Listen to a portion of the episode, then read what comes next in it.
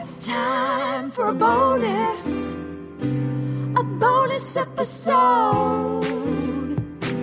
I love episodes of theater, theater, theater, theater. We're going off the beaten path. Off the beaten path. We're off. Off. Oh, uh, hey guys. Hey. Hey. There's a lot of uh, there's a lot of irony going on with this particular episode, which I think we decided to do to a to fill in some time and and just have some fun and not think too much. Uh, Mm-hmm. But then the irony of um, we're recording this a day after the passing of uh, Stephen Sondheim. So Right. uh, 91, right? 91. I mean, 91, an and- incredible life, a long, Yeah. incredible Hell life. yeah. and, Um, and almost every post changed. I've seen about him has been like, thank you. That's Oh, like sort of been the the sentiment is like, thank you. Like you gave us so much. And uh I've seen a lot of people posting very um and I don't mean to get shit eating or whatever, but like i have seen a lot of people posting as if they are the only person feeling anything about this. Mhm. Oh. Yeah, And I would like yeah, us all there's, to uh, realize that this person lives in all of us, yeah, um, yeah, whether we know it or not. yeah. Mhm. Oh, Um, and so, just uh, one of the uh, one of the little I think tweets I read was just somebody going, "Hey man, thanks for doing it, and thanks for raising the bar."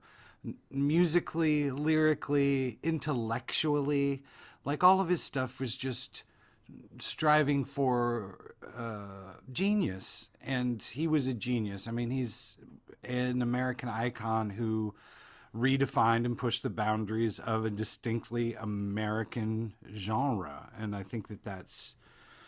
You know, it's it's time to celebrate and not mourn. He was ninety one. Like it's it, Yeah. You know, Good I long don't, life. Yeah, I Good don't long need to, life. And I think we just all need to move forward by honoring him the best we can, by not making it a social media thing necessarily. I, I- you know, we all do our well posts, put, of well course. put, like yeah. that's we do that. You you do that. That's an honor, a a way of honoring, but not taking it too far and and just allowing ourselves to moving forward when we produce his work, when we perform his work, um, to do it with that little extra bit of honor and understanding of what you are a part of when you are performing those things. Because just like shakespeare uh you know we it's easy to shit on shakespeare because he's so uh, far gone but like just like anyone else who's at that level of um universality Yeah, he's just one of the best. Hey y'all what are your favorite what's your favorite sondheim I, I was. We talked a little bit about this pre-show, and without thinking about it too much, it's merrily, merrily we roll along, yeah which is not.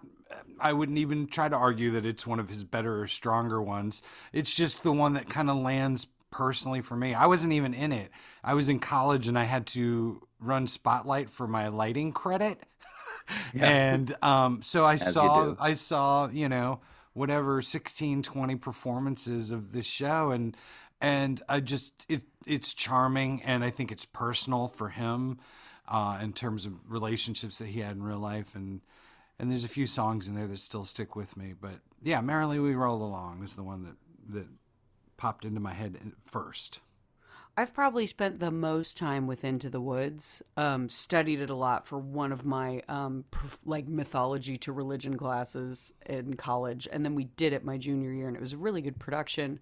But the first thing that I thought about yesterday when I saw the post that he'd passed was a couple years ago when Elaine Stritch passed. And one of our friends, uh, Mark McLean Wilson, just tweeted in caps another vodka stinger, and that was that was like I didn't post anything yesterday. I was wandering around Six Flags yesterday, but like that was the first thing I thought about. And the song "The Ladies Who Lunch" is, Yeah. I mean, even more it's one of your faves specifically like it. It's such a important song to me, and I love it so much. oh And yeah What about you, Bailey? Um, I I waffle between two of them, and I we did do a Sondheim miniseries. It's it's three whole episodes, I think. yeah Mhm. It's a big old miniseries, but the problem with it is that we're recording it from inside the Broadwater a- in Hollywood. The So it's it's got kind of a rough sound to it. I think I'm gonna pitch in next season we should do another revisit of Sondheim I'm Sure. in. Sure. Yeah. and like get more specific with three No. Oh God, what a slog that's gonna yeah be. well no because what we what we were doing at that time in season one was we were just doing as much as we could we were just trying to talk about as many things but it'd be really fun to deep dive into three really specific ones or Oh, something yeah. We did specific ones for him though, didn't we? We did Company, Into the Woods, Assassins, and we touched on West Side Story. Oh, we did And- Sweeney and too. Sweeney. I Yeah, guess mean, we we, did like we, six. we were- we- it was definitely, it was a big quite a bite. It was a big bite to take. I thought we were starting to hone in a little bit. we were more getting there that's when of we series. started to do it yeah but we were still just like okay but we have to talk Okay, about this each of for us pick hours. three. Each of us pick three. It's which like, is oh, why it's three hours long. It's a big, it's a big old. Three- no, actually, it's it's, like longer six- than that. six It is hours like six long. hours long. Each one was like two hours. Go back and listen to it, but also like we should retackle it. Um, I, Mm-hmm. in, in case you can't tell, we're avoiding talking about our subject today. Um, I, my favorites go. It goes back and forth between Sunday in the Park Mm. Oh, and- can't beat it. And Assassins. Yeah, can't There's beat a it. Sunday in the Park with George Bitt in the musical we're going to talk about. That's right. That's I right. pause I it. forgot about Sorry, that. don't mean to take away. Assassins get was one of my newest favorite new things. I remember know us introducing y- new, y- or like you being introduced to that and like falling in love. That's one of my favorite moments on the podcast. I Is would the like moment you spend more found time with it. Assassins. Oh yeah. It's it's to me it's the it is perfect. Assassins is a perfect musical because it breaks every rule while also being so delightful and so um uncomfortable sometimes. Delightful Mm-hmm. and uncomfortable are interesting words to set next to each other. it's but like Pen it is. 15 on Hulu. It is. It actually has a lot of that. Yeah, that Yeah. awkward comfort though. I I'm I feel comfort in that awkwardness sometimes, and um I really love it. I actually I have a lot to say on Assassins. I might even just do an in stuff on Assassins sometime Mm. um because I, I think it's also interesting to compare the uh when they brought it back the uh when they actually brought it to broadway they call it the revival but it will technically the first time i don't think it was on broadway i could be wrong oh so yeah, think- there there was some weirdness there. Yeah, Yeah, because so it was like at uh, because the it was like broadway at Circle in the Square or something, wasn't it? something it? like that yeah and then so the original broadway cast has neil patrick harris and all those people but it was in the 90s even though the musical had come out before then so or like late 90s early 2000s something like that so i think there's a lot oh it might have been like right after 9-11 because then they add in this song and oh god I, I i'll go for an hour if i get into it. Okay so um something just broke it's a really good song go listen to it on the album it's it's really interesting but i also think it curbs what assassins is doing and so i would leave it out if i was producing it today. Anyway it's a really good musical sunday in the park um i understand people's qualms with the second act. Mm, hmm but I love it. I love the second act. I think it's it ties together everything that is set up in the first act without it having to tie together plot. It's not about plot. It's tying together thematic. It's tying together um, the statements about art that Sondheim wants to make and Lapine are trying to make, and it's and statements um, about artists, and, artists you know, yeah, and generational like gaps between the way we view art and like fame and like oh Yeah. he's so good yeah, he a legend we stand yeah, Stand. cheers yeah. Hey, Here, you're here. drinking Coke Zero Sugar. That looks delicious. it's true and you know what i did Hmm. i poured a little bit of um thc tincture into it Ooh. no big deal I was just Not get- having not leftover getting high just coquito. getting Just, feeling just good. feeling it, feeling it. Um, um yeah go ahead uh, from well, I just wanted to bring this up for one minute because, by the way, everyone, I hope you had a very happy Thanksgiving or gathering, or maybe just a day off. Um, yeah I, I But- thought you. I just thought you said orgasming. well that too uh, yeah, listen, maybe you were flicking it all day on Thanksgiving. That is totally Some were. acceptable. yeah Um, I personally never missed the Macy's Day Parade, and um, one of the things that, and and I'm kind of worried that I'm gonna get um, murdered for this. Oh no. But one of the musical performances they did was from the musical Six, which Yeah, I love I Six. realize has been around for a couple years, but Mhm. I knew nothing about it, and I am dying to see it. Yeah, People I love wanna- it. uh, yeah, I've heard nothing but great things, and um, The 'cause soundtrack's It's about awesome. the wives, right? It's all about. Mhm. Henry VIII's first six wives. yeah Yeah, yeah. And as a Why- pop concert. What is the murder? What's the murder? Who's going to murder for that? That sounds great. Oh, I don't I don't know. I don't know. I just don't know anything about it and I saw one number in the Oh, Macy's I Day see. Parade. You were just so worried about maybe the- it's uh, the maybe it's culture trash and people would be like, No, I've heard no, or- I've heard nothing but good things. I just Yeah. haven't- haven't gotten to it yet. All right, and I all right. guess that there's uh, because it's got like kind of a long history, and I guess there's some Oh. there's kind of a there's like two or three versions of uh cast recording before the final one. I don't know. Oh. I might be entirely wrong on that. I anyway, I I just I need to sit down and listen to the whole thing and, and do that. All right. No. Yeah. Uh do we I've want heard to it's basically just um, nine, the musical, but minus three. No, I did okay, That's yeah, it- good. that's a I did whole 9 in different- college, so maybe I know 6 better than I think. Just watch eight and a half. You don't need to see nine. Or I I was in 9, you butt. Yeah, well, I'm just telling you, it's okay. My joke Watch is eight hilarious. half. It's fine. Um, okay, so it was fine. It was fine. It was it was it was fine. I, that's at least three comedy points. Welcome to Theater Theater, the theater podcast for theater nerds, made by three theater makers from the LA theater scene. I'm Jay Bailey Bertram. I'm CJ Merriman. and I'm Scott Leggett. That's right. And normally we discuss, debate, and disseminate the works of great playwrights and spotlight the LA theater scene, but we're not doing that right now. We're doing some bonus episodes. So this is another rendition of theater, theater, and stuff. And we are covering today Bailey's choice. Um, I chose this Speaking of That's because- English right. royalty. It was your choice.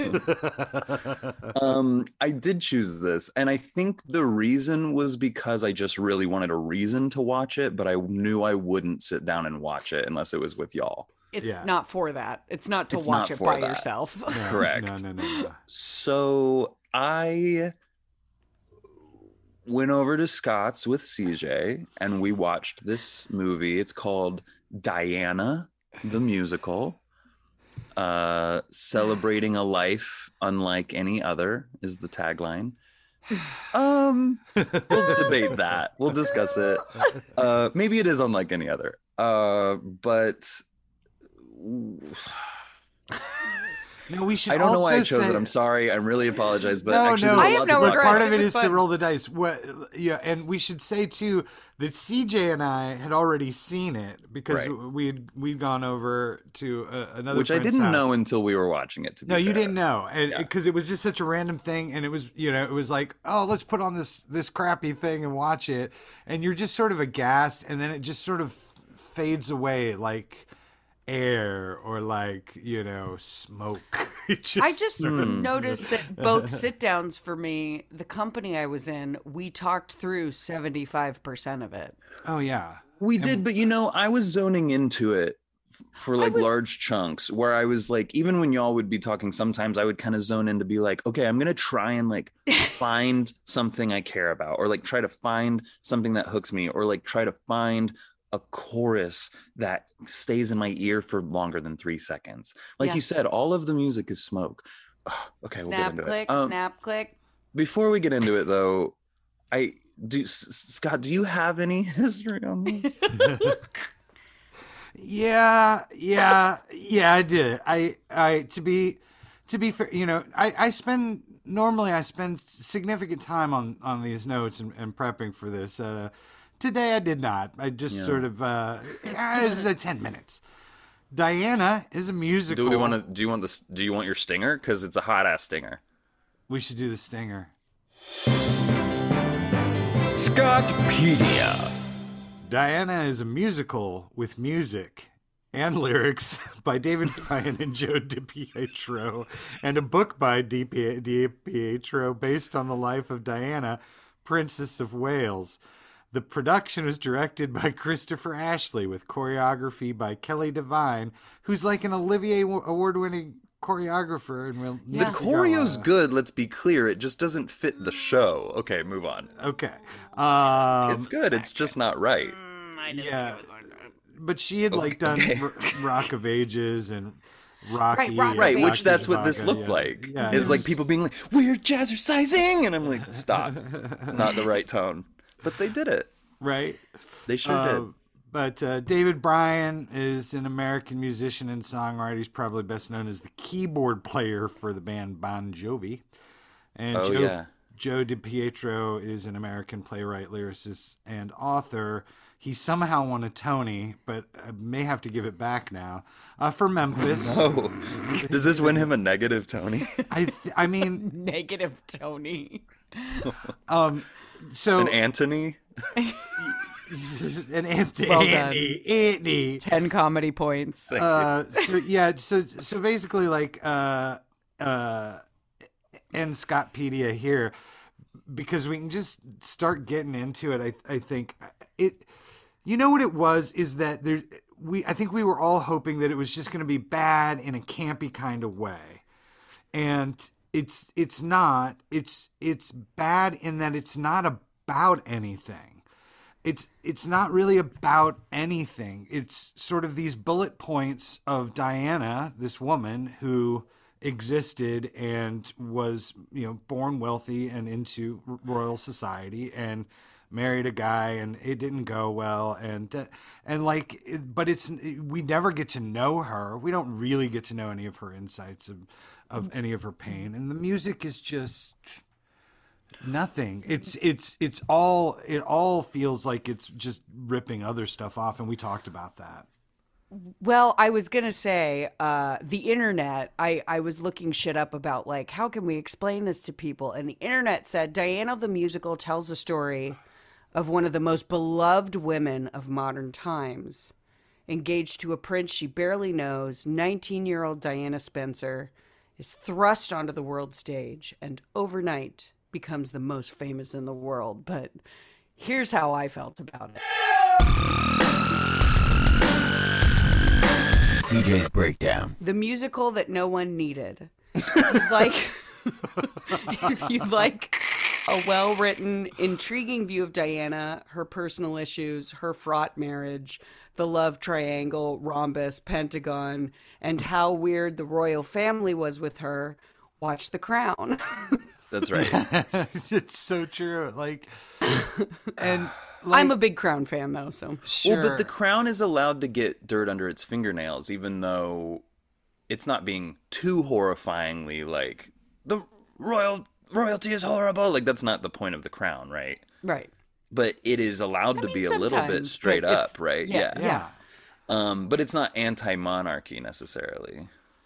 No, No, but I there's- am there- interested there- how they're going to do these later years. To be quite honest, Oh, But they do allow those opinions to be you know, expressed Shown. throughout the show. Yeah. You know, it's not uh, I mean, I've heard, you know, there's all kinds of criticisms about license they take and what license they take when on the crown, but um, Yeah. but, all, this, ultimately this it's one compelling. felt Mm-hmm. Yeah, and this whole musical feels like it's afraid to say anything at all, perfectly pointed. negative or good. That is perfectly expressed, Bailey. It is afraid of anything, and so it becomes nothing.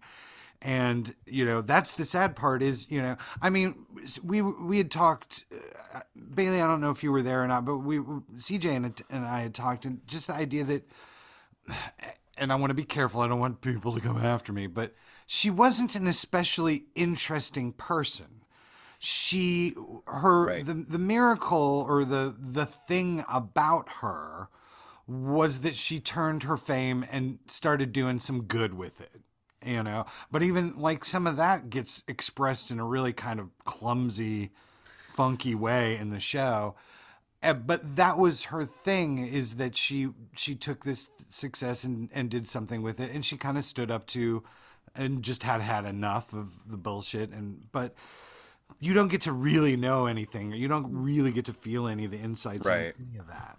Right. Well, and I know we talked about like while we were watching it, one of the ways that this could be told with this script is is if it's 100% farce. Like if everyone is uh, like winking at the audience the whole time. The other thing that I thought that's kind of complicated about it is it's really hard to feel bad for someone that even before she married him, she was a rich girl. She had everything. She was Lady Diana. Uh, Yeah, and I mean before any of that happened too, it's like you kind of they make it all about the fucked up marriage and him being with Camilla and her being with the shirtless horse riding guy.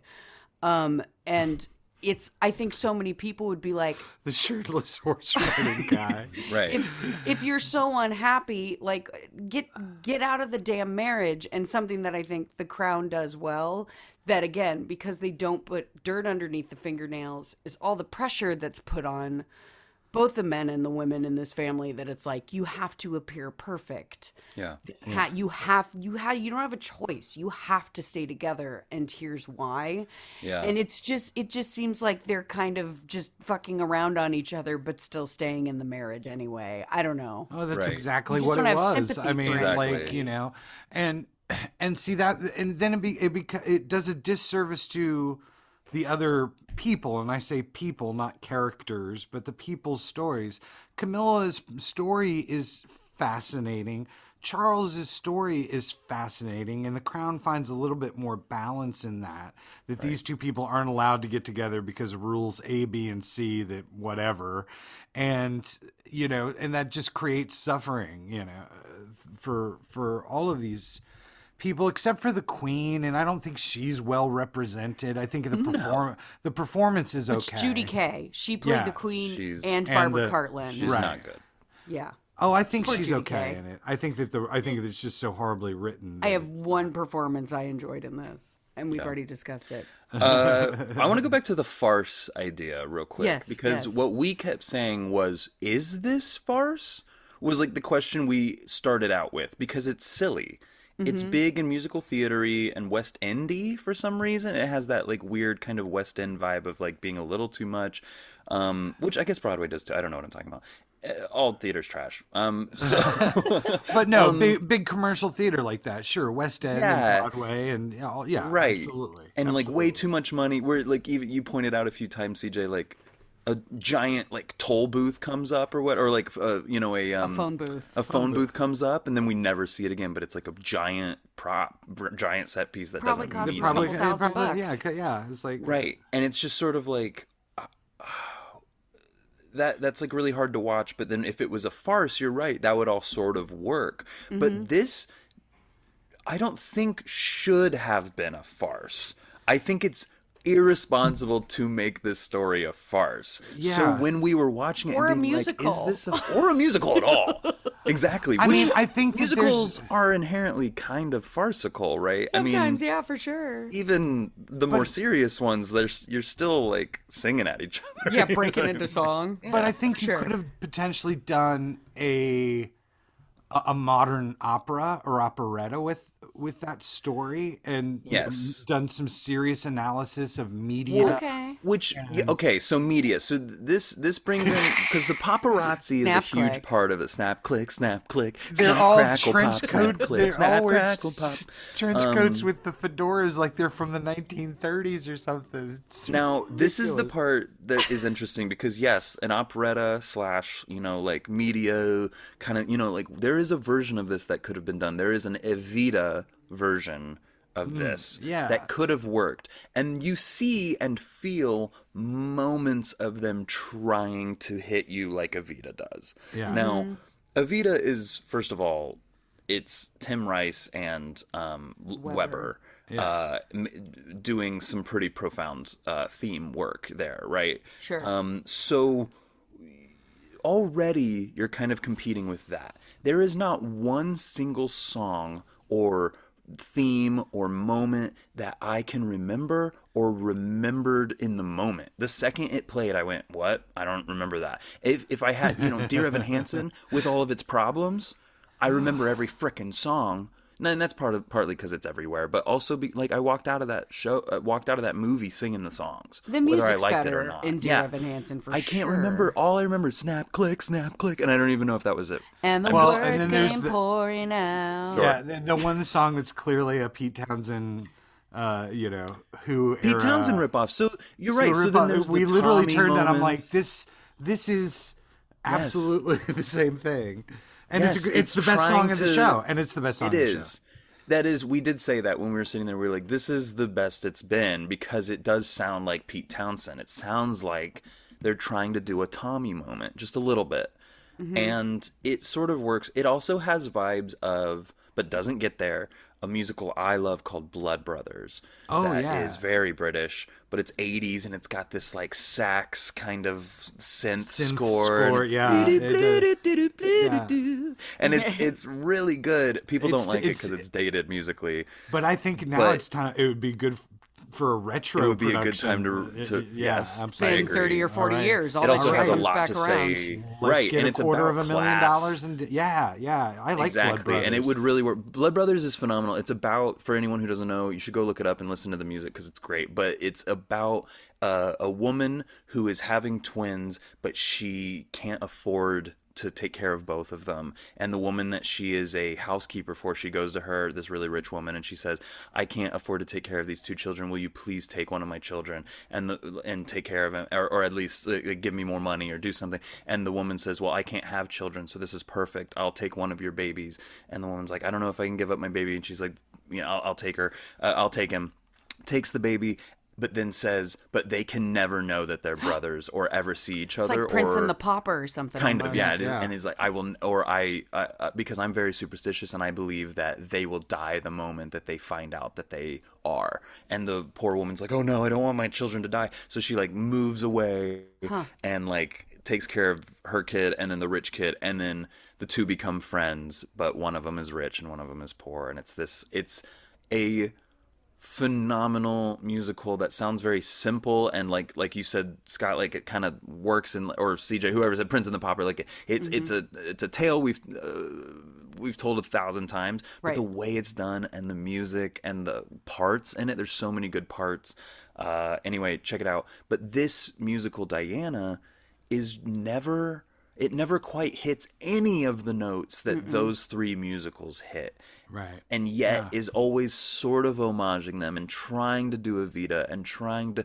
But the reason why Evita is interesting is because she lived a very intense journey of what a lot of people would call like sleeping her way up the ladder. Sure. Right, and that's how the musical very much portrays her. Even though it it, it heroinizes her, she's also she's a, she's a she's a powerful woman using her sexuality.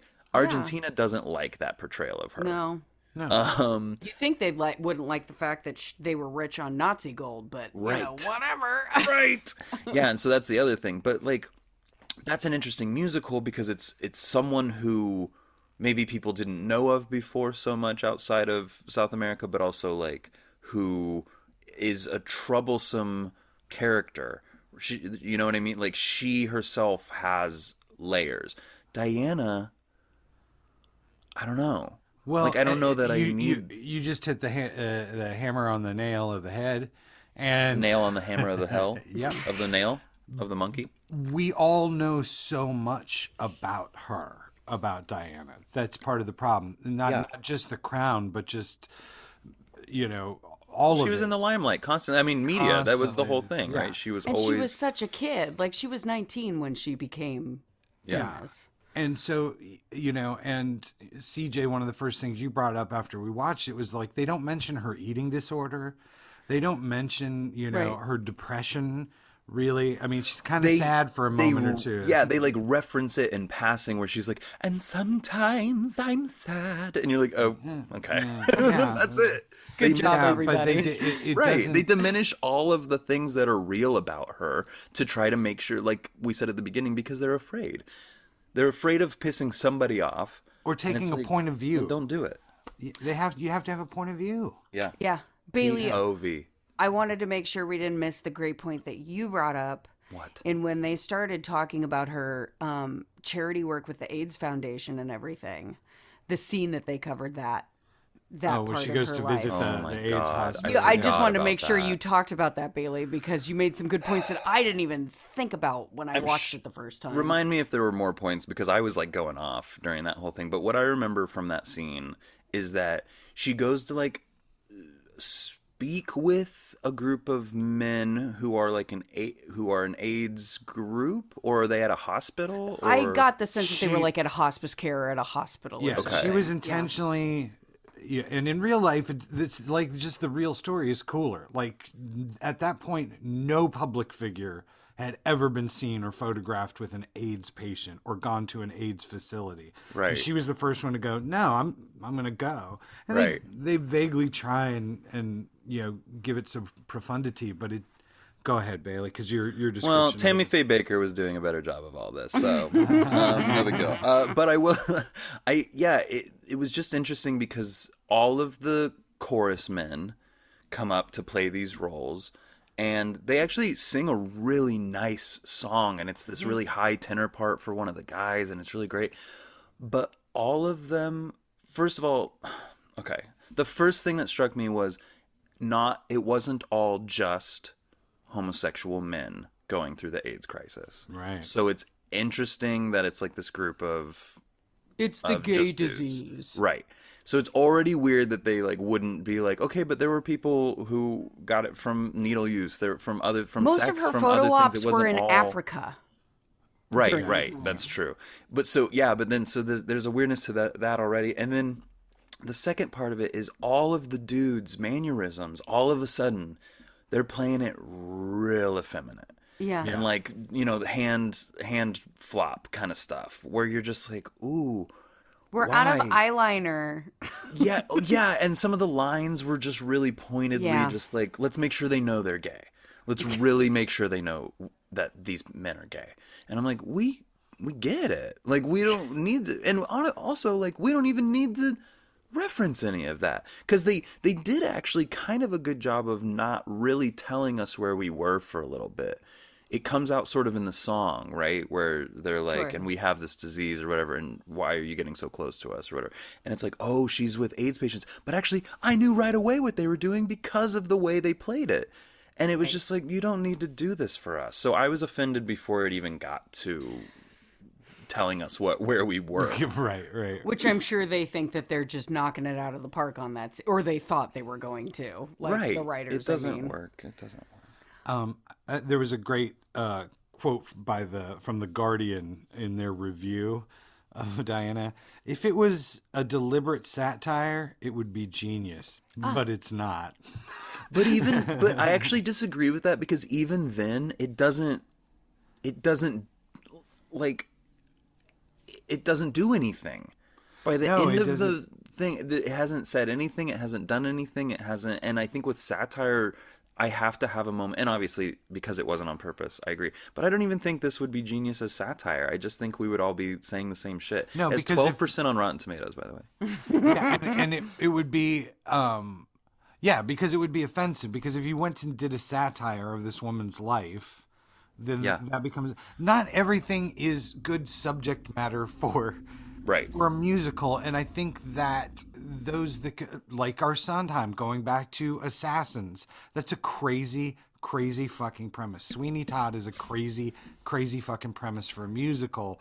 Yeah. but then you find the layers you find the depth you find the hook to get into it and this just doesn't. It's bright lights like cheesy broadway musical from the beginning and i'm like Right. to what end? To what end? I could have been okay with them not trying to ever give any gravitas and going for full whimsical musical theater. Like if they had even done that, but they're not even doing that. They're not choosing anything. They, it goes from a, um, "Stop in the Name of Love" '80s dance number type thing to like to like her like sitting in a room talking really seriously with somebody, but not even serious. They never even get serious. It never gets serious.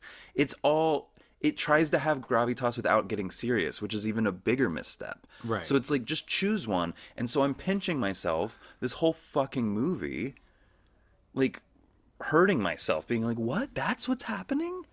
That's am I awake? Am I here at Scott's apartment watching this fucking movie right now? This doesn't exist." Um, does. oh, I mentioned it earlier. I just have to say they do a Sunday in the Park with George costume trick on stage. Bernadette walking out of the dress. Diana walks into a dress on stage. yeah Yeah, I'm not convinced that's what happened though. I need to don't so? rewatch it. Yeah, well, yeah, that was another part we were talking through. But I think I remember it the first time I saw it. Yeah. I yeah, I gotta I gotta rewatch that part because I was like, I don't even think it's as cool as that. I think she had something else on and like pulled the top off. Well, but that it was was another behind the costume dress. change. Well, and then there's that one too. There's a about lot of energy. uh, I need to rewatch uh, put into costume changes in A an lot. interesting way There's a that whole weren't number interesting. of her doing a America's Got Talent quick change routine where you're just like, okay, yeah, all right, good job, she did it. Yeah. Um, I just want to say, and we've mentioned it briefly, but the one performance in the show that I enjoyed was the the actor's name is Nathan Lucrecio. Lucrezio. okay. He played Andrew Morton. That was the guy Right. that wrote her biography, and that was Oh, the yeah, one song yeah, with the, the- typewriter uh, choreography. He's And the good. words He was came good. pouring out. He had a good that, voice. that was, was a an ensemble song. member that that then would pop up for po- popped up only for that role and then never Mm-hmm. showed back up again. And I was just like, well, fuck, that should have been the whole thing should have been from that perspective of the guy writing her biography or something. I don't know. He was really good. he was good. Yeah, he was good. And that was the best song. You're right. That was the Mm-hmm. best song of the whole thing. Um, and I think he was actually using that typewriter, which is kind of rad. yeah, he was doing I the, agree, the, yeah. the rhythmic uh, percuss- percussive. Something we didn't say on Barton Fink is that John Turturro uh, actually went to school to learn how to use the typewriter for Barton Fink. I love that. Right. Like went and got the certification uh, and whatever, awesome. which is rad. Also, I'm really mad at myself. I listened to Barton Fink and I was going, "What? Why didn't we talk more about the fact that John Goodman and John Turturro are in fucking um well Lebowski, but uh, Oh Brother were together. I didn't And- even. Well, and then they each do other. They each do other Cohens. There's- No, yeah, of course, but together. together wherever they are. Putting it together. bit by bit. um, okay, so let's do a quick performance review. Oh wait, real quick, Christopher Ashley, who is uh, to- has a Tony Award for his direction of Come From Away. Uh, people really loved Come From Away. Uh, my dear friend Teddy Tr- uh, Trice, who was uh, did an artist spotlight with us Yeah. about a year ago, he is uh, on the Melbourne or no, the Australia tour right now Cool. um, of that. So it's it's supposed to be fantastic. Uh, he also works at La Jolla. Is that correct? He's the artistic director at La Jolla Playhouse, which is awesome. where Diana originated. It did its its initial run there, and he's done Oh. it, like he's. I mean, he the dude's done a lot, but I just thought that Well, direction was butt. The direction was, but I'm sorry, Chris. Um, it was rough. Uh, the direction is really rough, and I think it's partly because the show is really terrible, and he kind of maybe did it to the best of its ability. Um, but It because all he also becomes the set design makes everything linear. So Yeah. the direction becomes linear, the choreography becomes linear, the music is certainly linear. we should also be clear the reason he gets this job i mean come from away is is um is recent and whatever but he also did like the original freaky friday musical at la jolla which i think then went to broadway but then he did um escape to margaritaville the musical on broadway which Yeah. is very these vibes Yeah, Okay. right Yeah, um and then he did xanadu on broadway All right. uh, he does get a Drama Desk Award nomination for Leap of Faith on Broadway. Um, he directed Memphis, Uh huh. Okay. Okay. got a nomination for that. He directed uh, Rocky Horror when it was on Broadway. Uh, other things like this, but and we'll talk about Memphis again in a second because we have things to say. Uh, Joe DiPietro, who wrote the book, also wrote Memphis yes. uh, which I fucking hate. I know people love that musical. I watched it on Broadway HD and I was like, I hate everyone who likes this musical. That's not true. Cut that out. Cut that out. I don't hate that. I don't hate Triple them. I'm Triple unfamiliar with Memphis, so Try to watch it and see if you make it halfway through. Um, but I do like Ernest Shackleton Loves Me, which is a really interesting musical that he wrote uh, that everyone should check out. Anyway, uh, And Memphis. I is, love you. You're perfect now. Change. Yeah. Is that him as well? Yeah. Yeah, I love you. that, You're perfect yeah. now. Change is um, fantastic. Now, J- Joe DiPietro, uh, I've walked his dog. yeah, that's right. That's right. Uh, that's a weird thing, uh, but I did do that. Ah, the people we work for living in Los Angeles. Yeah. Yeah. I think he also wrote the Toxic Avenger musical, but I could be wrong. I think he did with uh with what's his name. Uh yeah, I think they teamed up for that too. Which is kind of good. It's fun and but it has a point of view and it has Yeah. and it's al- it's allowed to be campy and it's allowed to be fun and and Diana was just never going to be allowed to be fun in any way. There's no Yeah. fun in it. It's just like air or smoke and and that's the biggest problem with it. It's just nothing. Yeah, and he pops up in the um, "Greetings from Tromaville" uh, documentary, which is Oh, the sure. uh, doc on uh, Lloyd Kaufman and the Troma Troma folk. movies. Yeah. Yeah. Um. Anyway. Uh. Okay. So let's do a performance review. Y'all down? Yeah. Yeah. well, Fucking, it's I like so. you, uh, you, I, like we were talking. There's there's some funny moments where you can see the chorus and they're doing this weird, awkward choreography, and then you can just see them all kind of go off stage, and they all just physically lose. The, it's the one you know. It's theater 101. You know, hold the energy all the way off stage so you're off stage, but you can just tell them like, "Thank God we're getting a Broadway fucking paycheck for this bullshit." Because like, I would audition Right. the for this musical, no problem. Sure, sure, I'd be crying all the way to the bank. yeah. No, you wouldn't. You would audition for this musical? Hell yeah. No. No, we're fighting. Okay. Uh, Gianna de Waal or Gina. I think it's Gianna. Gianna.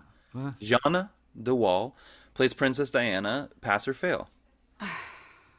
it, it see a lot of these are going to be really hard because the, the material makes it unpassable i mean i True. she's uh, She does not taking it inhabit. so seriously. Yes, and she does not inhabit Diana nor any character in any way, shape, or form. She has a pretty voice. she has a pretty voice i i would give her uh, Soft uh fail. Did not participate or no she did No acting required, No acting NAR. required. Over You know, yeah it's yeah so Over a participatory. a soft fail but she she wasn't going to be able She nobody would have been able to succeed She gets this. a turn it down a notch, Anne Hathaway. there you go. Uh, There you go. I don't even know if she gets that far though Oh wow. No, yeah, Uh. because she's not doing a full. Because at least Anne Hathaway is like putting her dick on the table. this woman is not. I mean, okay? that, that's the thing. Which I'd rather that- watch somebody put their dick on the table any day than just like flop around like a fish. Um, no offense, Gianna de Waal. Uh, actually, take offense to it. I don't care. Uh, Prince Charles, played by Roe Hartrampf. Fail for that name. It's a fail because it's just Another again, pretty voice. He's got a good voice, and you know he's trying to, you know, he's trying. He's trying. He's trying. I'll say that. So soft fail with with good effort. Yeah. I'm gonna just give him a fail. Like I don't even. Rem- I remember the only thing I remember about him is his hair kind of looks like Charles's hair. Yeah. That's all. I don't. I'm gonna give him just a plain old fail. Yeah, I feel like he has had like a nice little um, uh, Broadway career. He's done Uh, stuff. Yeah. He's done some stuff. He's had. s- He's been on some shows. Emily in Paris, to name one. Yeah. Uh, kind of interesting. Okay, uh, Camilla, Erin Davie. She gets a pass for me. She was the one Soft that I was like, me. uh, I yeah, it's a soft pass. Gentleman's pass. but pass. she's trying to gentleman's pass. But she's she's trying, and you can see a very talented, smart performer just trying to find you know simple truths in each of her scenes and all of her songs. Um, and and she's she's charming and holds the stage well when she has her moments. Yeah, I know her from the um, Grey Gardens soundtrack. Okay. She was Little Edie in that Fun. original Okay. Grey Right. That's fun. Gardens Okay. That's fun. musical. Yeah, which I like. I actually like that music. Yeah. Um. Uh. Okay. Yeah. I soft pass for me. I think she does all right for how bad the writing is. But Camilla is the only one that they give any sort of like villainness to, and even so, it's completely neutered. Yeah. Um. Judy Kaye. Fail. Hard fail as Queen Elizabeth. Even harder fail as Barbara Cartland, in my opinion. Fail, yeah. Deep fail. Uh, okay. Uh, Andrew Parker Bowles, aka Ensemble, uh, played by Zach Adkins. We're not going to do him because Was that shirtless horse guy? No, I think it's. No, shirtless horse, her, shirtless I'm horse guy find was somebody else. I'm gonna find him. James Hewitt was his name. James Gareth Keegan. Pass or fail on Gareth Keegan. Fail. I will never pass anybody named Gareth. What a fucking fail. What a horrible performance. I'm sorry, sir. I'm sorry, Gareth. We're being horrible, guys. We're being really terrible. But it's I'm just- sorry, but the, it's it's infuriating being in a where we are all at right now Yeah. in California and in LA theater and watching the struggle for money and the, the necessity for money mm-hmm. and this just gets a shitload of money to waste people's time I, I literally know half a dozen people off the top of my head that that have given half that amount of money and a third of that you know energy would have produced something things much more significant and entertaining Yeah. just more entertaining and I, yeah go ahead keep going what about Nathan Lucrezio as uh, Morton? The oh yeah my only, like, like, yeah yeah hardcore yeah we like He was he's a hardcore pass. pass. He's a Uh, he was he was uh, like in Frozen on Broadway. Um, Oh, in the okay. original cast, he was the opening chanter. He did like the opening song to Frozen, which is rad. So that means he he's got a phenomenal voice, and he did. He was incredible in this. Uh, he also is a he's in the show Smash, on the show Smash, but he's just a dancer. Oh. He never has lines or anything like that. But it's cool to see somebody, you know, uh, working their way up. It's Cool. really, Yeah. really great. Uh, okay, the only other person I think is worth bringing up is Bruce Dow. He plays Paul Burrell. Is he the cellist? He's yes, the, and the and ch- the Diana's cellist. assistant I uh, oh he had the fuck the fuck you dress on. the on. fuck, no, fuckity I- dress feckity no. fickety fail. Fickety, fickety, fick, fick, fick. Uh, excuse me, they are a non-binary actor Oh, uh, who uh, is best known for their work on Broadway at the Stratford Shakespeare Festival of Canada and in Toronto and Washington D.C. Uh, also on shows such as uh, voiceover Total Drama Island, Thomas and Friends, and Redwall. Pretty cool. Uh, we love them. Okay, so what else? Who else? Also fail. Um, there's last- really no one Uh, else then yeah then you have the chorus folks and all that and who are fine. they're the fine guy that got the leading solo uh, when she's visiting the patients at the AIDS clinic. oh yeah the young, He- younger, sure. younger dude yeah he's saying his did ass off. That he was sang for he sure. sang his ass Yeah. off and and then he's in later scenes too yeah yeah he i'd like to see him have an opportunity to do more Um, yeah The Yeah. the last big note I had for this show, which I guess it was the the terrible cherry on top of the terrible Sunday, but you have the ending, which because I I had the same question that you did, Bailey. What the first time I watched it, of like, are they gonna actually do the car? Like, what? Are, how are they handling the end of her life? Are they going to handle it? And I feel like I mean they were de- they definitely thought they were the most brilliant geniuses when they had that long cross up stage to the Oh, did- paparazzi lights slowing down. yeah yeah But then they have this fucking tag ending where Charles comes out and talks about how awesome she was. And they sing eight more bars and it's the end of the show. The tag ending, I was like, get the fuck out of here. The, before the tag ending, I was like, oh, that's a that's kind of a nice little final moment of the show. And then they chose to come to the edge of the stage and be like, and this is what this We- story was about. I'm like, great. we sold her dresses and it made this much money for people. I got I got really We won't more- tell you who though. For pause. For pores ones. Poles.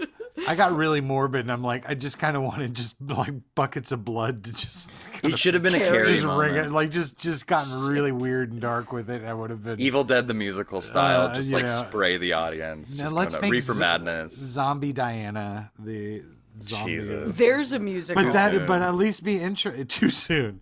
All right. Um, I have a fi- I, I have a final quote from uh, Jesse Green at the New York Times in in his review, and and this Okay. sums it up for me perfectly.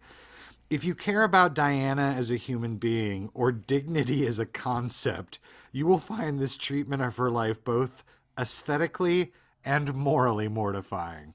And I was like, damn. I was like, but that's my truth too. Like, Yeah. that's my truth too. It, I mean, my initial reaction after we'd watched it the first time was that it was there. It was about nothing. It wasn't even Yeah. about her as a person. It was just a name stuck on a series of songs that were, you know, vaguely tied to some thing, real thing, and none of it worked. None of it worked. Feels a bit like, besides the budget and the whatever, like the script and the music feels a bit like homework that Pietro was assigned, yeah. and hmm. then, but then he only used like Google and like Wikipedia to like research it. Yes. And then was like, yeah, this sucks. I don't. I'm just gonna get. I'm gonna get a B. I'm gonna get a B. I'm gonna do the I'm work. be and and I'm gonna move forward with my go. life. And instead, Netflix bought it, and now it's like the a huge laughing stock. It's like it's like it wasn't. I don't know. I don't know that this. I don't know why this is the first thing that Netflix chose to buy. and It's put on as a playing musical. in New York. yeah. Oh yeah, playing no, right it's on now. Broadway. It's on fucking Broadway. But Netflix bought it. They own this this Right. this theater now. They're gonna start doing this now. This is their new thing. Is like let's compete with Disney Plus. Let's compete with Hamilton. Let's put Yeah, they were like, "This is all going to this be shit. our Hamilton." I don't mean They to thought vir- this was gonna be their. Yeah, I don't mean to think they thought virtue signal. Um, but it was it was it was your comment, CJ, Signal away. about the that they skip over the eating disorder and they skip over her depression and all that. That you know these two kind of rock Broadway dudes who wrote like it would have been really cool if they would have allowed a woman to come in and try and tell this story, and then I think we would have Oh. gotten something interesting, just a really great, you know. I mean, I don't know how Novel. interesting Novel I- idea. Right, what? Um, but yeah, I think in particular this story would have benefited from having having a woman's voice behind it. Well, I think that's why men wrote it because I think female writers were like, you know what, we don't need this musical. yeah, they, like That's probably true. They probably went through a sound- bunch of writers, and all of them were like, "Why would I do that? That sounds awful." And finally, two guys who needed some money were like, "Yeah." Well, and there's there's so many out there now because there is The Crown, but there's this, and now Kristen Stewart did one, and isn't Spencer. there also isn't there also a documentary that's out there right now well, there's too? 900 documentaries about it. I mean, it's I I they're cashing Well, in. There's a and then- documentary with her relationship with Notorious B.I.G. Um, uh, like whether it might have been like, did Suge Knight kill them both, or like was it like did Tupac have something to do with it? I don't know. It's just it's it's a really good doc, and you should watch it. Uh, then you know, of Sorry, course, any anytime anything happens with William or Harry, then you know, then it, it all seems to get brought up again, and the Crown brought it back up again. And, Well, and it's also just like, especially with all the shit we found out in the last couple years about how they're treating Meghan. And I mean, you know, Do you think there'll be a Meghan Markle musical? Meghan Markle musical? Meghan Mar- Markle Meghan Markle! Exclamation point. The Meghan musical! Markle. No, Exclamation for point. alliteration, you would leave out the, so it would just be Meghan Markle musical. Triple M. But Triple yeah, M. I mean, it's like I it, it kind of made me. I mean, not that any of this shit is surprising to hear that the royal family is racist and has a problem with people not being white. Yeah, we've known but for a like, while. it makes me want. I mean, like I I now like with the crown. I'm like, how are they going to handle this this last season? I mean, and it's It's gonna like be I- about race. Yeah, I mean, it's just like, can we? I don't know. Did I just? We didn't need it. We didn't need it. We didn't need another story about Diana. Go read what. And yet really- you two Morton's watched book. it twice. I- Shut up. We did. I'm a theater We, person. we watched Bailey. it the first time, ironically. we watched it the second time because we were waiting for you to be quippy and all that, but you just got really solemn once it started. You I were did, it was really you were sad. pissed, you were pissed from the beginning, like because it's same with Greatest Showman, where the whole time I'm watching it, I'm just kind of like losing little bits of my heart and soul. Yeah. Like I, I am. Like I'm sitting there just sort of being like, oh, this is what people think theater people want. Or or even worse, this is what non-theater people do want. And that makes me scared for the future of theater, right? Like Is this the Pete oh. Buttigieg of musical theater? No, stop. You can't keep doing that. Les Mis is already that. Here's the thing. You can't keep doing that. Here's the thing. I, I, I honestly, yeah, I agree with, like, there is that little bit of Pete Buttigieg is like, if it gets somebody interested in musical theater, great. But if it gets somebody interested in musical theater because, and they like this, Yeah. then they're not going to like the stuff I'm putting up. Right. You know what I right. mean? So Agreed. like I don't know that I need that, but I get do. it.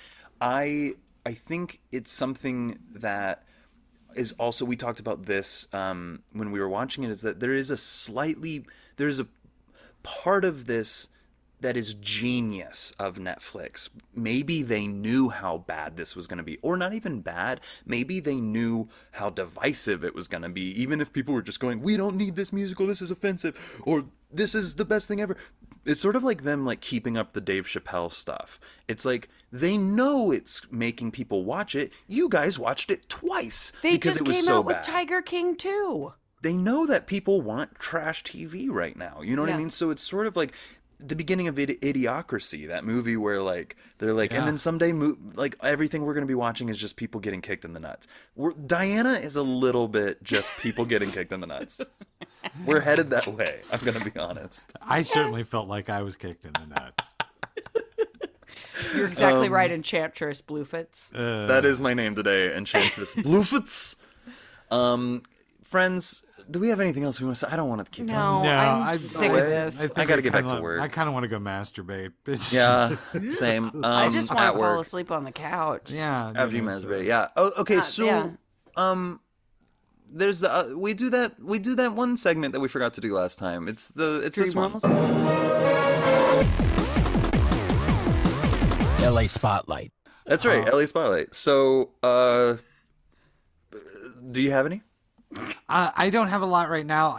I think next week I'm going to do a big announcement about Sacred Fools, which will be totally self indulgent, but it's also very exciting because we have a show coming up in the new year and we now have a cast and all that. And I'll I'll do some announcing next week. But you, Bailey, are uh, involved with a show that's uh, now up and running. Oh, that's true. Head Over Heels at the Pasadena Playhouse is still running. It closes December 12th. Uh, we are not extending, I don't believe. Um, so come get your tickets. Come see it. You two haven't seen it. You guys need to come see it. No, no, We we we we had started conversations about one more coming. So We got to make it happen. It's super fun. It stars Alaska Thunderfuck from RuPaul's Drag Race and Lea DeLaria uh, from Orange is the New Black, uh, um, plus George Salazar, Tiffany Mann, Shanice Williams, and uh, uh, Gurel and Freddie, and all these people who are just like next level talent. Please come see. Oh, and Emily Skeggs from Fun Home, uh, the uh, Tony Award nominated Emily Skeggs of Fun Home fame. Um, Yes, So yeah, come check it out. It's it's if nothing else, a phenomenal 80 minutes of dancing to the Go Go's. So yeah, you got anything, Siege? Uh, no, all my stuff's coming up at the beginning of next year, so I'll Cool. save We'll it bring it up later then. Um, thank you for joining us for another bonus episode of Theater, Theater, and Stuff. Uh, Diana, the musical, a Bailey's pick. I'm sorry. uh, but I'm glad we got to talk about Sondheim a little bit. Maybe we'll bring him back up uh, on another episode just because I have a Yeah, feeling this we'll- won't be a highly listened to episode. yeah, we should. yeah. Um, also, I do once West Side Story is out, I think we should go see it and do an sure. episode on it, even if it's Scott ripping it to shreds. I think it'll be a fun episode, um, especially because it's West Side. Yeah. It's Sondheim. If nothing else, Scott, you're gonna hear some good music. If nothing else. That's true. else, That's true. It looks like It's it's, still gonna be West Side. pretty too, like a very it'll pretty, be beautiful. Film. He's Yeah. actually trying. I don't know. I think it's gonna be good. we'll see. Tony Kushner. Um, it's Tony Kushner. yeah. Steven Spielberg. Uh, Go ahead, questions, comments. Did y'all watch Diana? Uh, put your reviews of Diana in our reviews in the podcast. Don't do that. Send to them to the. Don't. Do, I don't want people reading the reviews of Diana. you can uh, you can email us you can and you can reach us on facebook twitter or instagram scott Thank you, CJ. A big shout out to Pamela Quinn for writing our special 'N Stuff bonus episode song, theme song. It's fantastic. She contributes to every episode, and we love her. Also, a big shout out to Ryan Thomas Johnson for writing our regular theme song, which you're about to hear. Our theme song is better than your theme song. It's true. Yeah Uh, he also writes all of our stingers, and he's an all around great human being. And finally, to the great Pulitzer Prize winning playwright Annie Baker, who writes every single one of our episodes but um, doesn't know it. We She love you, Annie know. Baker. She knows. She knows in her heart. She knows in her soul. One day, Annie Baker, you're going to be in Los Angeles, and we're going to buy you a beer, whatever kind of beer you want. That's all I Beer got. and a shot. beer and a shot. Boilermaker. Boilermaker. Yep. Uh, thanks, guys. Subscribe, rate, review. We love you so much. Come back next week when we cover. Mm, are we gonna start? Yeah, I think Yeah. we start next week. do it I think we're doing a two-part episode on the entirety of the Marvel Cinematic Universe. We're going to be ranking all of the movies, but we're Yay. also going to do a little bit of a performance review of the main people. Yes. Uh, the main Avengers. We're not going to go uh, outside of superpowers, I don't think. Unless we want. I mean, we might talk a little bit of Stanley Tucci. We might talk a little bit of uh, Samuel L. Jackson. We might, you know, things like that. Hayley Atwell. Oh, Hayley Atwell, of course, of course. The final shot of Endgame. We gotta, we gotta talk about Hayley Atwell. Um, and then also, uh, C- CJ, if you're not caught up, that's totally cool. But we are going to be talking very vaguely about the the t- new Disney Plus shows, but we won't be ranking them or anything like that. Which is fine. There's a lot of them. Uh, I don't recommend Loki, but it's fine. Um, I no, it's good. Loki. It's good. Ooh, hot It's take. the Loki's best one. It's not. But uh, I Best one. We represent the Lollipop Guild, the Lollipop Guild, the Lollipop, Guild, and, in the name of the Lollipop Guild. Is this Cartman doing it? Happy Hanukkah, y'all. Happy Chicken Coop Day. Later, everybody. The theater, the theater.